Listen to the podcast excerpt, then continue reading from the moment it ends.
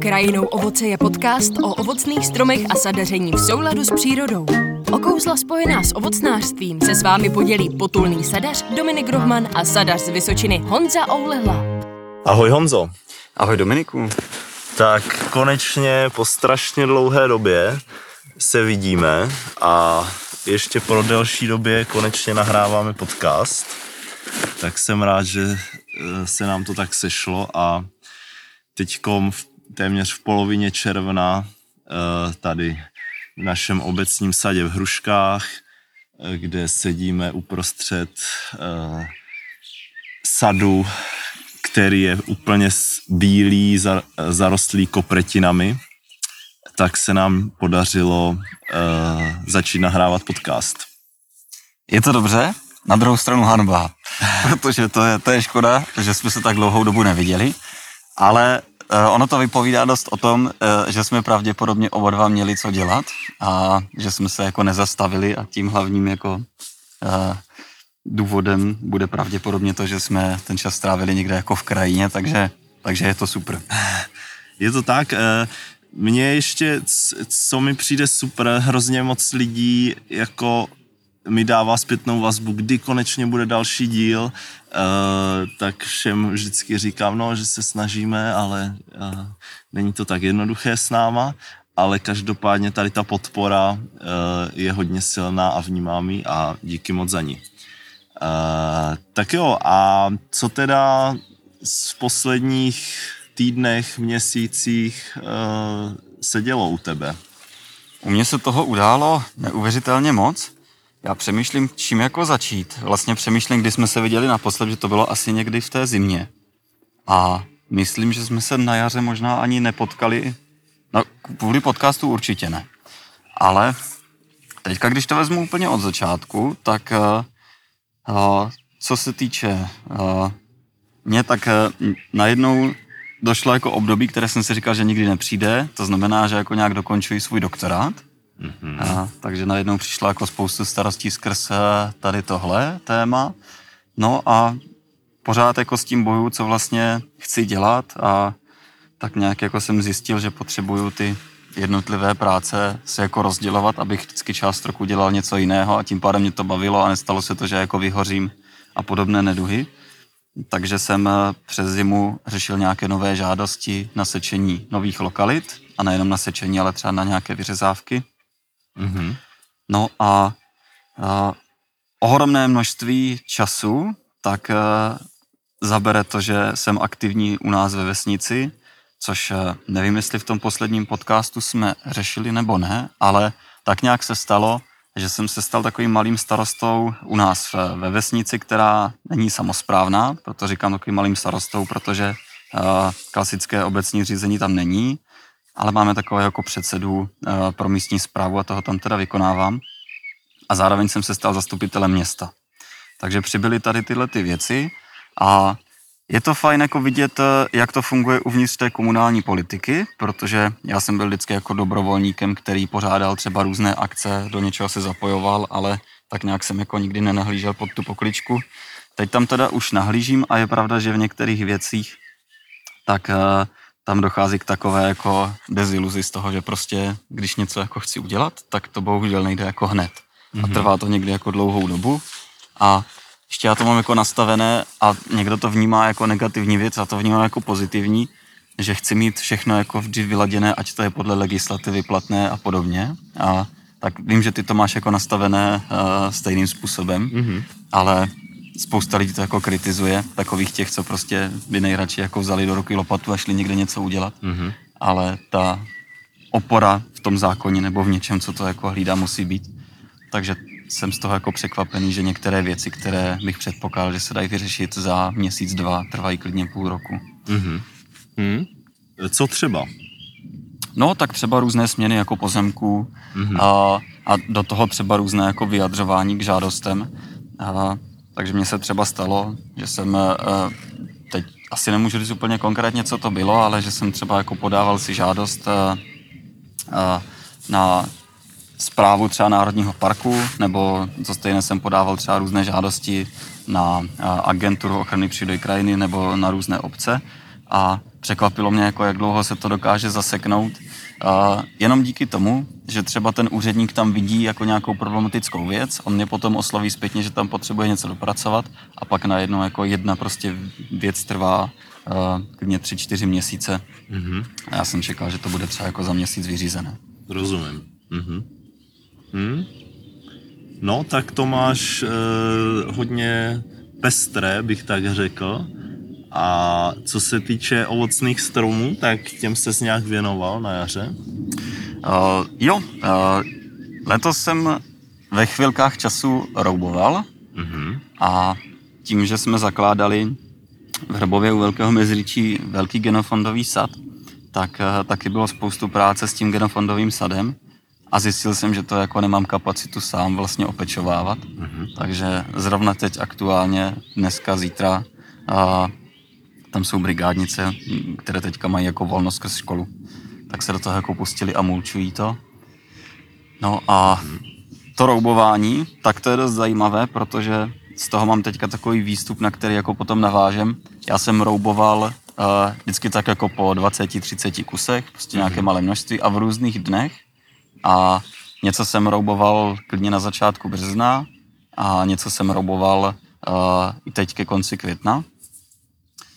No a je to naprosto jako rozdílné a vůbec neplatí, že to, co by bylo jako dřív, se podaří a nebo to, že třeba uh, je to v nějakém jako lepším termínu, co se týče třeba počasí, že zrovna nepršelo, tak uh, úplně neplatí. Překvapilo mě to, jak moc jako to bylo rozdílné a něco se nepovedlo. Mm-hmm. Mm-hmm. No, uh, já mám tu zkušenost z letošního jara, že hodně záleží na těch roubech na kvalitě těch roubů. Uh, a samozřejmě to, jak je ta podnož zakořeněná, no. Aha, no já jsem, uh, my jsme letos jakoby v terénu taky roubovali docela, pak ve školce samozřejmě. Uh, a ve směs jakoby to dopadlo dobře, no. Moje jaro je ve znamení nestíhání. Eh, mulčovali jsme ovocné stromy pro zákazníky vlastně až do půlky května, což většinou už na konci dubna máme hotovo. Eh, a bylo to právě tí, tou školkou, jo? že v té školce prostě těch prací bylo hodně. Pršelo pak do toho, což bylo samozřejmě dobrý, eh, ten jarní déšť, že jsme, že se nikde nemuselo zalévat a zároveň eh, i v té školce prostě t, jsme nemuseli nic dělat z, toho, z kraje jara, ale o to víc pak třeba uh, rašil plevel, takže hodně jakoby okopáváme a plejeme v těch školkách, no. Uh, jinak tak samozřejmě spousta nových věcí se udála, uh, plánu teď výsadby, podzimní, to znamená jezdím k zákazníkům a domlouvám se s nima, co budem sázet na podzim. A takže toho je zase spousta, no. Uh, no já bych možná uh, rovnou přešel k dnešnímu hlavnímu tématu uh, a tím s, vlastně po nějaké naší domluvě, tak jsme si řekli, že by jsme eh, otevřeli téma klimatická změna a ovocnářství, protože samozřejmě klimatická změna eh, se nás dotýká a bude dotýkat eh, následující desítky a stovky let. A teď asi hodně lidí přemýšlí, nebo nevím, jestli hodně lidí přemýšlí, ale já dost přemýšlím nad tím, jako co to bude znamenat z hlediska třeba těch výsadeb, co děláme, nebo těch stromů, které pěstujeme v té školce.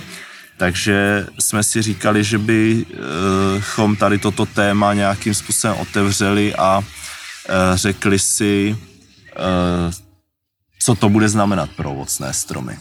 Mm-hmm. Jo. Než se na to nějak jako vrhneme a začneme to řešit z toho ovocnářského hlediska, tak eh, mě by jenom úvodem zajímalo, jak to máš ty, jestli se ti taky stává, když mluvíš třeba s nějakýma kamarádama nebo prostě s někým z rodiny, že by měli nějaký takový ten jako názor klimaskeptiků, to znamená, že buď nějaká klimatická změna neexistuje, a nebo druhá rovina, že třeba klimatická změna existuje, ale člověk na to nemá žádný vliv. Aha. Tak jako určitě pár takových lidí znám, ale obávám se, že se pohybuju v sociální bublině lidí, kteří mají podobný náhled na to jako já. E, to znamená, že klimatická změna existuje a podílí se na ní velkou měrou e, lidská činnost. Mm-hmm. Uh, já se na to ptám právě proto, protože dneska jsem měl exkurzi botanickou nebo takovou přírodovědnou pro gymnázium Velké Meziříčí a řešil jsem to schválně i se studentama a překvapilo mě, že třeba o klimatické změně jako oni uh, v rámci výuky jako moc nemluvili.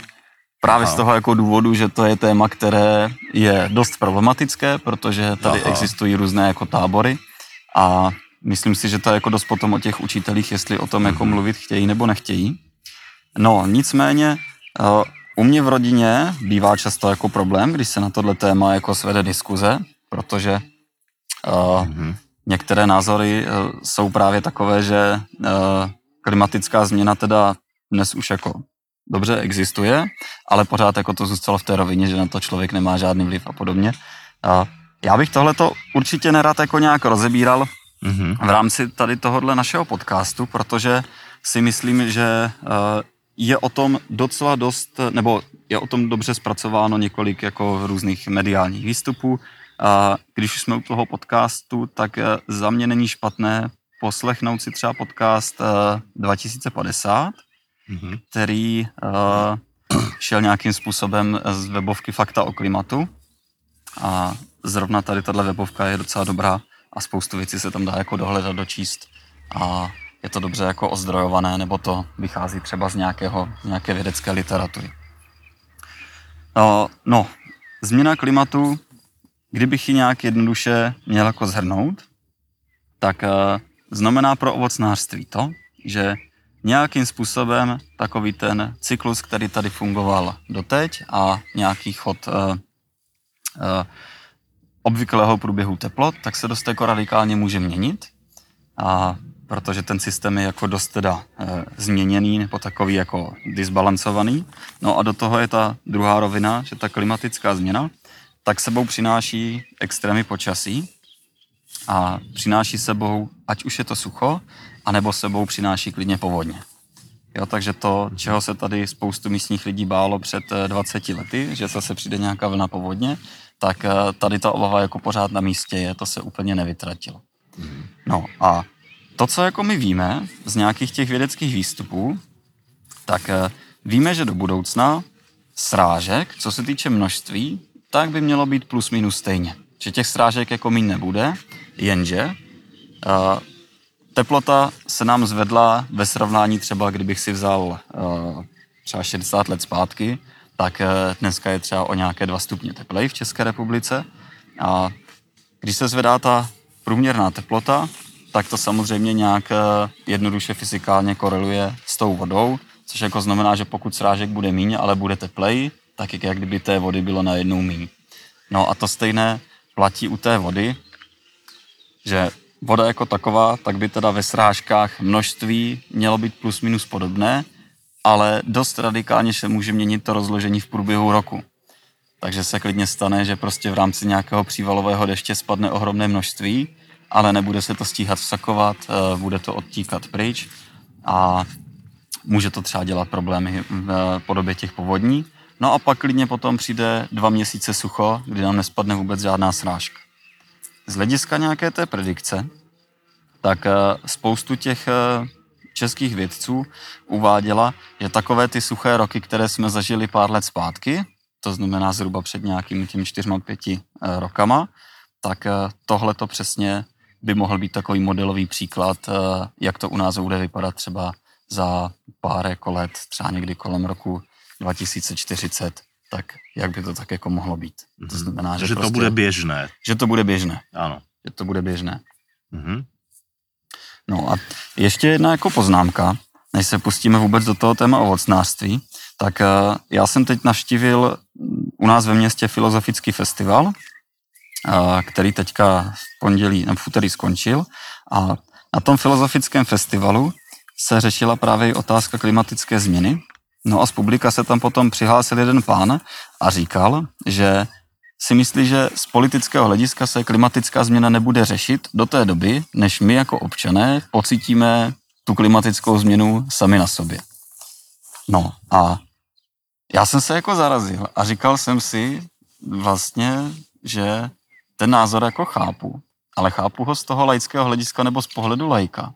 Ale já třeba jako vědec, nebo prostě i eh, co se týče té ovocnářské stránky, tak teda něco, co se dá jako sloučit dohromady s klimatickou změnou, tak v posledních letech jsem zažil a troufám si tvrdit, že i ty lajci museli zažít. A to je třeba to, že uh, málo kdo si vybaví nějakou zimu, kdyby prostě byl kontinuálně nějaká jako sněhová pokrývka delší dobu.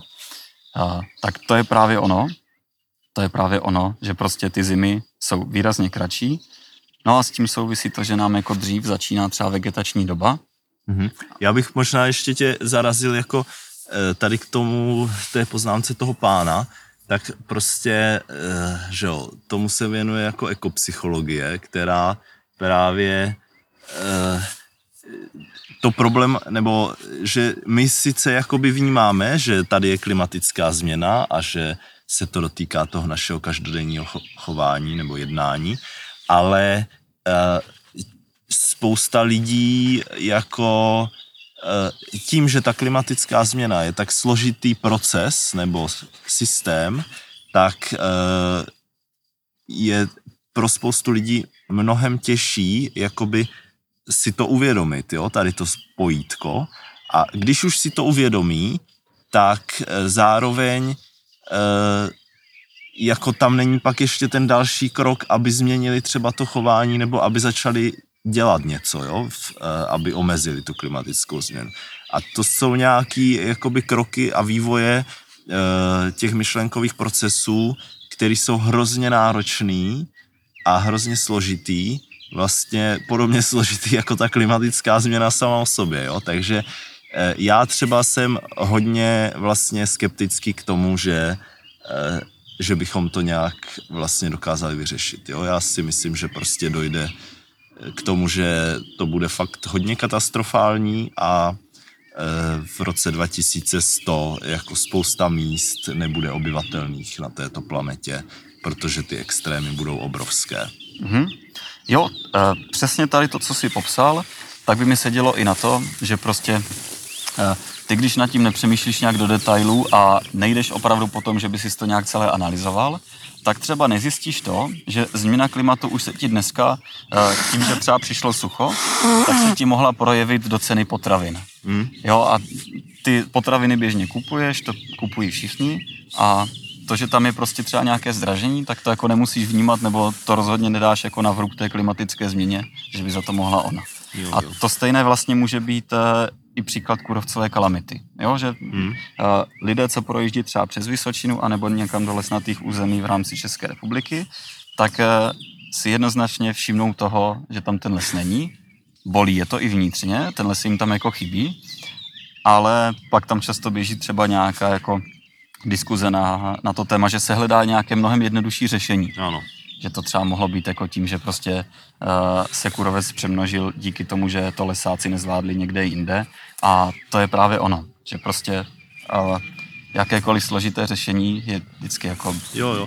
A i kdyby, i kdyby jako ti lidi vlastně teda jo, řekli nebo uznali nebo zjistili, že to je ta klimatická změna, tak vlastně tam ještě chybí ten další krok, jako teda s tím něco začít dělat. Jo? Mm-hmm. Eh, jako abych já s tím začal něco dělat, aby nebyla tak hrozná ta klimatická změna. Tak to je pak jako mi přijde vlastně ještě náročnější, eh, než to si to uvědomit, že to je ta klimatická změna. Mm-hmm. Uh, znáš dobře uh, takovou tu popsanou teorii o tragédii uh, obecní pastviny? Ano. Ale uh, nebo tak to se dotýkáme pak i trošku ekonomiky, nebo teda ekonomie a e, zároveň dneska už je to vyvrácené, tady ta teorie obecní pastviny. Jo, já na to narážím vlastně z toho pohledu, že tak, jak to bylo popisováno třeba u té obecní pastviny, to, že existuje nějaká, a teď to jako uh, řeknu jako hodně obrazně, ale že prostě existuje nějaká obecní pastvina, všichni tam chceme pást svoje ovce, ta pastvina nikomu nepatří, nemá třeba nějakého správce a protože každý z toho chceme uzurpovat pro sebe jako nejvíc plochy a mít největší výpas vlastně pro ty ovce, tak jsme schopni tu pastvinu jako úplně zničit. A, a nikdo nebude mít nic. A nikdo nebude mít nic, jo. No. Jo, tak zrovna tohleto si myslím, že je jako dost u toho klimatu, protože tohle se dá jednoznačně řešit tím, že by tam se to nějak rozdělilo, nebo tam přibyl nějaký správce, anebo se, nebo tam byly nějaké postihy, mm-hmm. ale zrovna v té jako velké globální úrovni a tomu taky úplně jako nevěřím, že by se to povedlo. Hmm. No. Tak jo, pojďme popojet uh, k ovocnářství. K ovocnářství. No, když já jsem o tom mluvil, že ve své podstatě se nám zvednou ty teploty, tak uh, už dneska v tom ovocnářství se to projevilo. No a když to vezmu z nějakého jako jednoduchého laického přístupu, tak je to třeba to, že na Vysočině se dají pěstovat nějaké teplomilnější ovocné druhy. Mm-hmm. To znamená, že meruňky, broskvoně, uh, jde to tam v pohodě pěstovat, jak kdy, jak kdy. A pro vypěstování jakéhokoliv druhu, tak je vždycky důležité jako sledovat jeho nároky, a zrovna tady u těch eh, druhů platí, že by tam neměla být teplota, která prostě tvrdě spadne do nějakých eh, minusových teplot, aby ten strom jako nezmrzl. No a potom druhá rovina je taková, že když ten strom tam pěstovat chci a chci z něho mít plody, tak ty plody by mě tam měly vyzrát.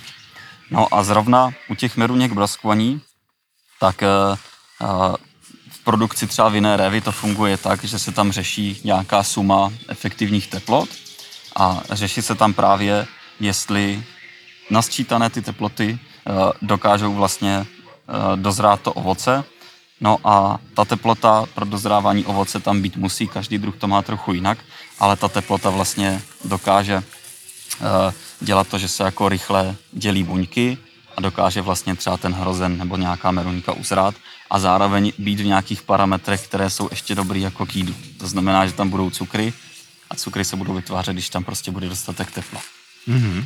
No a, a takže tohle se nám jako mění a lesáci by mohli uh, o tomhle tématu mluvit taky, protože někteří z nich jako říkají, že výškové vegetační stupně se nám posunuly třeba o 100 metrů. Mm-hmm. Takže tam, kde dřív uh, byla hranice třeba nějakého dubového lesa, tak se nám posouvá výš a takhle to je jako s celým tím, uh, s celým tím systémem uh, té lesní vegetace, která je takhle řešena právě dle té nadmořské výšky. No a já když si vezmu takové materiály nebo knížky, které byly psané v tom 20. století, tak tam právě u některých odrůd bývá uváděno, kde ta odrůda je jako dobrá, že třeba ta odrůda by se neměla pěstovat do nějakých 350 metrů, mm-hmm. právě protože třeba není plně mrazu odolná anebo nedozraje. No a tohle to se jako nějak mění a ta odrůda najednou e, jde pěstovat v těch 450 metrech nebo i výš, mm-hmm. protože se to celé jako posunuje. A když má někdo nad tím takovou jako laickou úvahu a říká si, aha, tak když se teda otepluje, a, tak tím pádem by tady u nás šli pěstovat třeba nějaké olivovníky, jo, nebo si řekne jako úplně takový ten scénář, u nás to bude prostě jak někde ve Středomoří, že tady bude fakt jako hodně sucho, tak třeba ty olivovníky by tady šly, no tak ono to tak úplně nebude, protože Uh, I když se některé cykly teda na té planetě jako změnily, tak uh, pořád jako platí, že někdy v období toho jara, tak semka budou chodit pořád ty vpády toho studeného vzduchu mm-hmm. od uh, toho severovýchodu, což jako znamená, že by všechno tady to leto zmrzlo. Jo, je to určitě, no, spousta lidí se mě ptá, jestli se dají prostě tady sázet olivovníky nebo i nějaký další druhy ale jak říkáš, ano, e, sice tady bude teplej, bude delší vegetační doba, ale e, riziko těch jarních mrazů e, bude vlastně stále stejné. Mm-hmm. A já jsem, když jsem říkal ten úvod před chvilkou k té klimatické změně, tak jsem neřekl jednu věc. A to je právě to, že v České republice za x jako posledních eh, desítek let, tak se nám dost radikálně i prodloužila vegetační doba a s tím souvisí to, že jednotlivé fáze toho stromu, což může být třeba kvetení, otvírání pupenů, tak eh, se děje zhruba o nějakých 14 dní dřív, klidně o 3 týdny. No, uh, jenže před chvilkou jsem teda zmínil, že semka pořád budou chodit ty vpády toho jako studeného vzduchu, No a tady tenhle ten problém tak eh, právě nastává, protože se může posunout termín kvetení. To znamená, bude to kvést dříve? Bude to kvést dříve a pak se to může potkat právě tady s tím letím vpádem toho studeného vzduchu a kdyby to kvetlo o 14 dní později, tak by ten mrazík prostě nepřišel. Uh-huh. Takže souhlasil bys s tvrzením, že, uh, že vlastně jar, jarní zmrzání kvě, květů bude stále častější? Uh, ano, a pro ty lidi, kterým se, který se tím živí, tak uh, to bude jako jeden z nejvýznamnějších problémů vůbec té ovocnářské produkce. Uh-huh. Jo, protože zrovna uh, jako nemusím řešit sucho, uh, když nebudu mít vůbec na stromě jako žádné plody, které by tam byly, protože mě opadaly květy.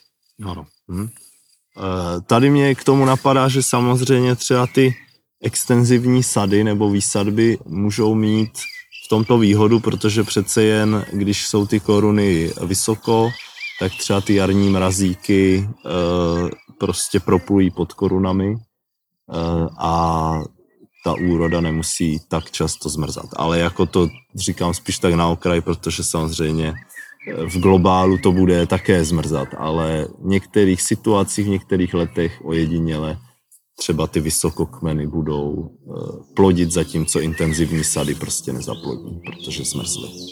Mm-hmm. O, je to tak, ne všechny mrazíky jsou opravdu ty, které jdou při zemi, Uh, může se také stát, že prostě přijde opravdu v pár studeného vzduchu, uh, který bude působit prostě i ve výškách, prostě tam, kde jsou třeba dneska mohutné jako ořešáky, tak ty můžou zmrznout taky a často se to děje. Mm-hmm. Jo, tě, jako druhů mrazu je několik, uh, jsou i mrazy, které můžou vzniknout tím, že třeba uh, přes den se naakumuluje nějaké teplo, pak je jako potom jasná obloha a to teplo se v podstatě jako vyzáří uh, směrem nahoru a zůstane studený vzduch někde jako u povrchu a ten Aha. studený vzduch potom může stéct jako někde po svahu dolů, protože studený vzduch je jako le- lehčí, takže teplý vzduch stoupá nahoru, studený jde dolů mm-hmm. a takhle třeba vznikají jako ty polohy v České republice, kterým říkáme mrazové kotliny. Mm-hmm. Jo, tak zrovna tady tohle je taky jeden z těch typů mrazů, kde se prostě to ovocnářství úplně nedaří a tohle taky úplně nevymítíme. Jo, pokud mm-hmm. to tam platí jako dneska, že tady v těch územích prostě se to ovoce úplně pěstovat nedá, tak to jen tak jako lusknutím prstu nezměníme, protože tam to tak jako bude, bude nadále. No, uh, tomu ovocnářství, když jsem teď zmínil ty uh, mrazy a že to bude čím dál jako větší problém, uh, napadá tě nějaké řešení, jak by se to dalo nějak uh, zohlednit prostě v tom našem mm-hmm. přemýšlení? Mm-hmm. Uh, no tak samozřejmě Eh, pečlivě vybírat eh, odrůdy, to znamená brát ty, které jsou víc mrazuodolné v květu. Eh, a tak třeba co, já třeba hodně řeším právě i polohu těch stromů, třeba když je to právě ten svah, mm-hmm. tak, tak aby že jo, v té vrchní části svahu byly odrůdy, které jsou citlivější na mráz, a ve spodní části, které jsou odolnější na mráz. Protože jak ten studený vzduch právě stéká z toho svahu dolů, tak se udržuje víc níže, nahoře mm-hmm. je mhm. teplej. Tak to jsou teď asi dvě, co mě napadá. Ještě za, mě, máš? za mě tam je asi uh, taková jako jistota, nevsadit na jeden konkrétní třeba druh, na jednu konkrétní odrůdu, ale co nejvíc to jako diverzifikovat a pokud je to třeba uh, pro nějakou produkci, tak uh, i třeba u nějakých ekofarem platí takové pravidlo, jako že ta ekofarma by se neměla soustředit jenom na jednu jako komoditu nebo pěstování prostě nějakého jednoho produktu, ale měla by se soustředit jako víc jako na uh, několik prostě produktů. A takhle by to mělo platit i u toho ovocnářství, že tím, že to co nejvíce jako budu diverzifikovat, tak se vytvářím to, že prostě každý rok budu mít aspoň něco. Mhm, mhm. Že v případě, že ty mrazíky přijdou, tak mě pomrzne klidně 60% a těch 40% mi zbyde. Ale ti, ty velké sady, kde prostě bude jenom jedna konkrétní odrůda, tak eh, můžou přijít klidně o 100%. Jo, jo, tak to je taková, řekl bych, mantra, kterou jsme tu už možná několikrát zmiňovali. Prostě, že ta diverzita je důležitá nejen v ta biodiverzita, ale i ta diverzita v těch druzích a odrůdách, aby to nebyl jednodruhový nebo jednoodrůdový sad. Eh, To já třeba hodně zákazníkům taky vždycky říkám. A podle mě s tím souvisí vlastně i další věc a to je právě třeba nějaká, eh, nějací eh, škůdci a choroby, kteří prostě s tou klimatickou změnou se taky nějakým způsobem vyvíjejí a přichází sem eh, nové problémy eh, a vlastně taky jsme to už říkali, že může prostě za 20 let přijít nějaká choroba nebo nějaký škůdce, který bude decimovat eh, nějaký konkrétní druh, třeba jabloně. To znamená, není moc moudré zasadit si výhradně, eh, výhradně jabloňový sad. Mhm. Když jsi zmínil ty škůdce a choroby, tak eh, kdybych začal těma škůdcema, tak tam se samozřejmě může dít to, že škůdci se budou přesouvat do vyšších poloh, které budou teplejší a tím pádem pro ně jako vhodné. A naopak z některých oblastí se můžou i trochu ti škůdci vytratit. Jo, že tam Mhm. třeba najednou jako nebude tolik uh, toho hostitelského druhu, na kterém jako jsou a budou se posouvat teda o něco dál. No a nejenom, že se budou posouvat, ale stihnou třeba za ten rok jako víc generací. Ano, A tohle je třeba uh, typický jako příklad některých zavíječů, uh, že prostě stihnou mnohonásobně. ano. Je, je to tak, že já teď konkrétně nevím, eh, který škůdce, ale třeba u nás klasicky stíhal třeba dvě generace, zatímco v Itálii tři generace. A dneska už je to tak, že třeba eh, u nás na Jižní Moravě stíhá už i tu třetí generaci. Mhm. No podobně uh, pak je to s těma druhama, které tady dřív nebyly a přijdou semka uh, jednak díky přičinění člověka, ale pak díky tomu oteplování a to je třeba teďka nově vrtule ořešáková. Mhm. Je to relativně nedávno, co k tomu vyšla i nějaká mediální zpráva právě jako takový typ, aby lidi, kteří někde zaznamenají, tak aby to hlásili, protože se mapuje ten její výskyt. Mhm. Tak ona třeba taky dřív byla rozšířena eh, v Americe, jsem se dostala, myslím, do Švýcarska, z toho Švýcarska se postupně začala šířit jako někam dál do Evropy a až se teda dostala i k nám. Takže Mhm.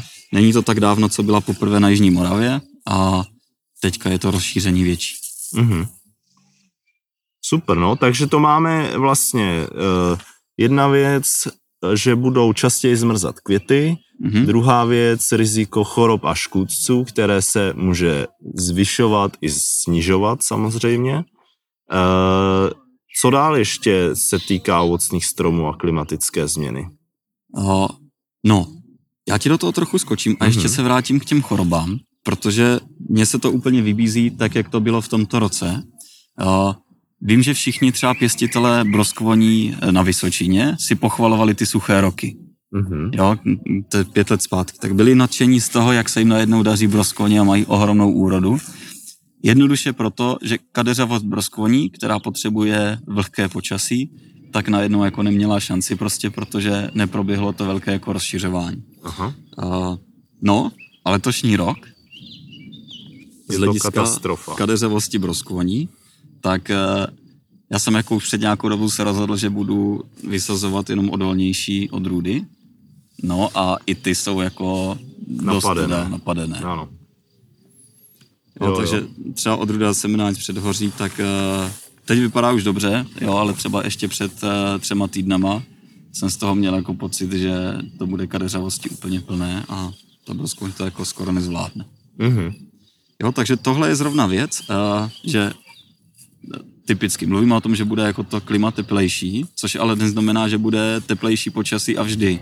Jo, takže zrovna tady tohleto letošní vlastně vlhký jaro, tak uh, to je přesně ten důvod, proč třeba u těch broskvoní to dopadlo takhle. Mhm. No a není to jenom u těch broskvoní, ale týká se to i dalších druhů. Uh, letos čekám, že zase bude uh, rez hrušňová hodně jako na vzestupu. Mm-hmm. Tak letos zároveň i moniliová spála, že Ano, jo, je ano. extrémní, podobně jako loni. Uh, rez hrušňová, no, to uvidíme. Já zatím úplně to nezaznamenávám tady v hruškách, ale Já právě Může zase být, to no. beru jenom z toho, že jsem sledoval ten jako první hostitelský druh, mm-hmm. ten jalovec a přišlo mi to jako letos teda dost markantní. Mm-hmm. Tak uh, jsem si tak jako říkal, kdo ví, jak to letos bude. Uh, pokud bude pokračovat dál to vlhké počasí, tak, uh, tak se to bude dál rozšiřovat. No a to je právě to, uh, jak funguje ta klimatická změna nebo takové to rozhádání, že prostě může být jako velmi deštivé období a pak přijde na jednou 14 dní absolutně bez srážek. no. Jo, takže i teďka před nějakou tou dobou, teďka vlastně začalo pršet konečně jako od toho pondělka, ale předtím tak uh, jsme jeli zalívat do sadu. Mm-hmm. No a to, to se teda vrátím znovu k té tvé otázce, když jsi říkal, co dalšího pro to ovocnářství tam jako bylo, tak uh, to je to, že uh, dají se řešit uh, v ovocnářství různá právě opatření, taková adaptační, Mm-hmm. a to je třeba to, když se začalo o té klimatické změně jako hodně mluvit, já jsem byl jako v tom prostředí na té univerzitě, kde jsem to slyšel jako zleva zprava, tak jsem se rozhodl, že když budu vysazovat suché lokalitě třešně, tak je tam jako na mahalepkách prostě, které jsou odolnější. Mm-hmm. A, a paradoxně, když se teď podívám na ten sad, tak třeba ty třešně na těch mahalepkách a, se nemají tak dobře jako ty, co jsou na té ptáčnici. Mm-hmm. Jo, ale roste to všechno. Všechno Jo, to jo. roste a prakticky to znamená, že kdyby přišlo fakt jako enormní sucho, tak pokud to nepřijíže ta třešina na mahalepce, tak už nic. Jako, jo. Mm-hmm. Takže i takhle to jde řešit a no, druhá věc je ta, která se projevila i v těch eh, různých eh, dotačních titulech, tak eh, to je to, že se proplácí i náklady na zalévání stromů. A nevím, jak si, jak si to řešil ty, ale přijde mi v některých případech ta závlaha stromů těch mladých nezbytná. Mm-hmm. No, záleží lokalita od lokality a rok od roku, no. Jako letos mi to přišlo, že zatím u nás nebylo potřeba zalévat. Že jako to deštivé jaro to docela pom- samozřejmě bylo důležité. Teďkom je teda jakoby 14 dní, 3 týdny sucho, ale teď teda nám tady napršelo jenom 5 mm, takže se spíš spláchl prach. Jako pokud by nenapršelo třeba ještě nějakých 15-20 mm příští týden, tak pak asi bude potřeba zalévat, no. Ale jinak eh, to zas tím vnímám, že úplně ta nutnost nebyla. Mhm. O, mně to přijde jako důležité právě v těch momentech, jak jsme to zmiňovali i v některých předchozích dílech, že to zalévání by mělo opravdu probíhat jenom v, těch, v té době, kdy už jako dlouho neprší, tak eh, největší problém potom je, jako kde chceš sehnat tu vodu. Aha, jasně, jo? no, Takže to je s tím, důležité. s tím souvisí právě to adaptační opatření, že bych měl být jako trochu sobec a vybudovat si prostě nějaký systém, do kterého tu vodu nachytám, Ano. tak abych vyřešil to, že ty srážky v průběhu roku budou nerovnoměrné. Mhm. Takže když přijde nějaká přívalová srážka, tak já klidně zachytím prostě na jednou ohromné množství vody, schovám si to a pak to použiju, až bude such. Určitě, no, tak to my třeba děláme, že prostě máme plné e, barely s vodou, máme asi 10 kubíků u stodoly a samozřejmě obec má taky něco a až přijde to sucho, tak jsme připraveni. Mhm. Protože až přijde sucho, tak většinou už není voda ani v těch studních, ze kterých by se dala brát. Jo, Takže je potřeba fakt si to plnit Mhm. a mít nějaké rezervoáry. a když jsi zmínil tu podzemní vodu, tak eh, hodně často se uvádí i ta informace, že ty eh, podzemní vody se jako moc nedoplňují. Jo, ty zásoby. Že jako v nějaké malé míře ano, ale bo- vůbec to nestačí ve srovnání s tím odběrem. Takže tady fakt jako apel na to využívat co nejvíc tu srážkovou vodu. Mhm. Jo, a co nejvíc si prostě zachytávat, ať už to jsou různé nádoby nebo třeba nějaká jezírka, ale prostě ji zachytit a pak ji využívat. Mhm. A často padají takové názory, že jakmile je někde nějaká podmáčená louka, tak tam patří udělat tuně, nebo uh, i ty radikální názory těch betonářů, že je potřeba všude nadělat jako přehrady. Jo, tak to si myslím, že není úplně cesta, protože uh, je potřeba to řešit jako lokálně. lokálně, mm-hmm. co nejvíc vody zadržovat v půdě a pak takhle pro ty účely třeba výsadeb těch stromů nebo pro něco jiného, mm-hmm. tak to jako lokálně řešit, že si prostě uh, každý na svém pozemku zajistí takovouhle plochu, nebo to, co normálně odstíká do nějakých vodotečí, ta srážková voda ze střech, tak si to prostě zachytí doma na tom pozemku a jak bude mít naschromážděné té vody dost, tak to jako může téct potom dál. Mm-hmm.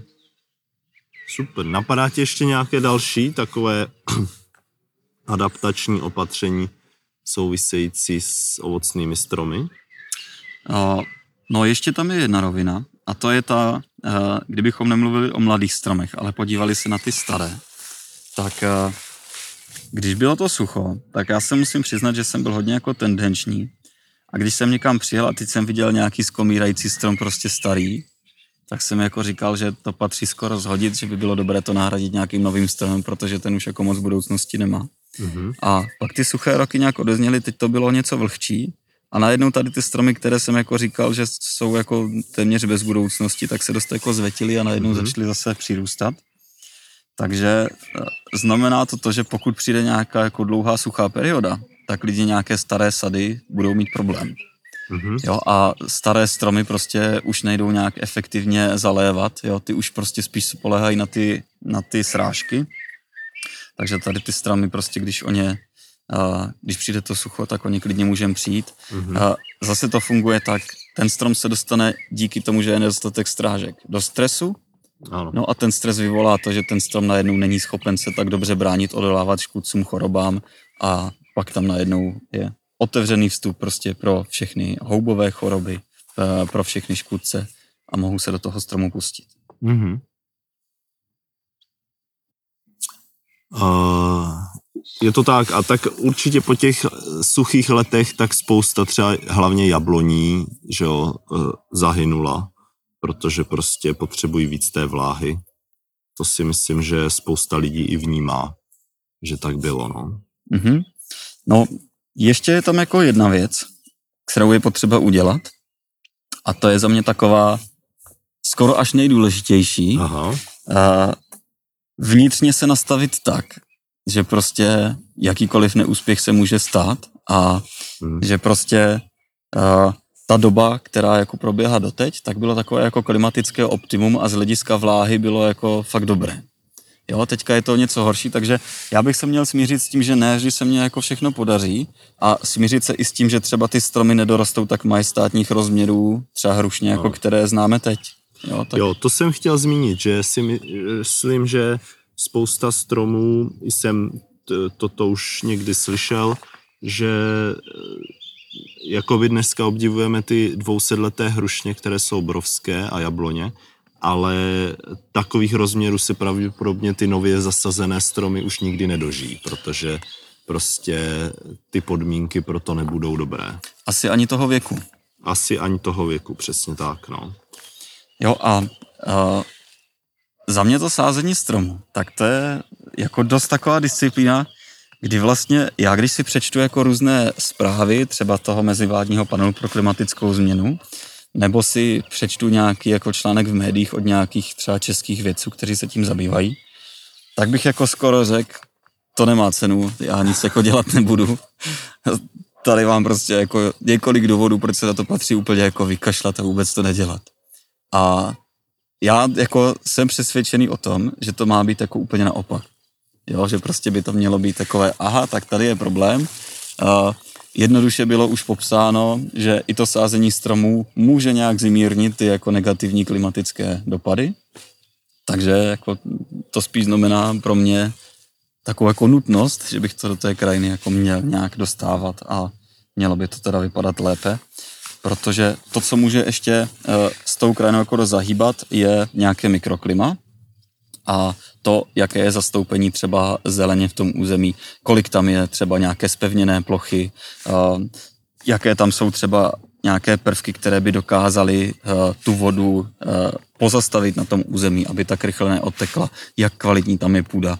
Tohle všechno, kdyby se skokově zlepšilo, tak jsme někde jinde. Ona je tam ještě ta rovina, která jako říká, že ta krajina na tom byla dřív líp, protože třeba ještě před stolety tak eh, tady bylo mnohonásobně víc mokřadů, které jsme všechny odvodnili. Jo, a to mnohonásobně víc znamená, že jsme těch mokřadů jako zlikvidovali klidně přes 80%.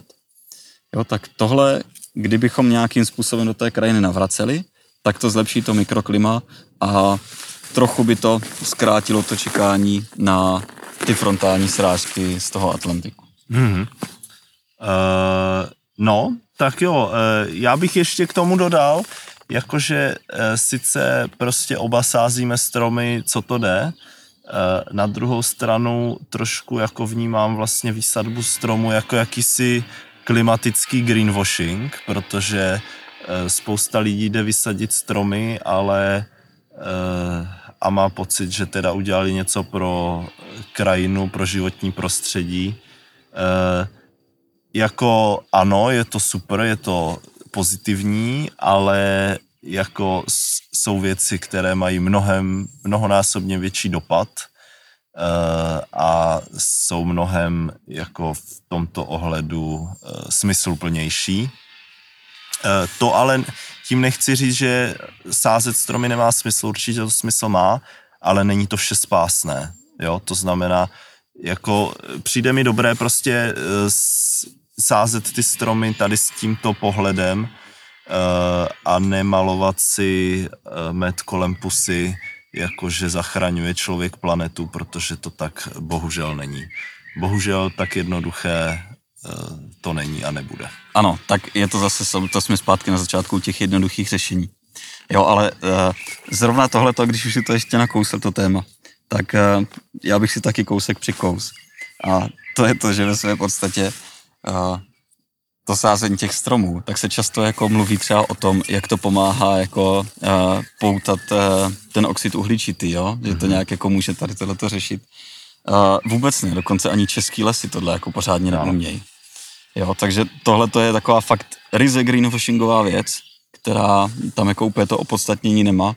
Mnohem líp by se, nebo mnohem víc by se mělo mluvit třeba o biodiverzitě, no. nebo právě o tom ovlivnění toho lokálního vlastně uh, prostředí, ať co se týče jako vody, anebo těch teplot prostě a podobně.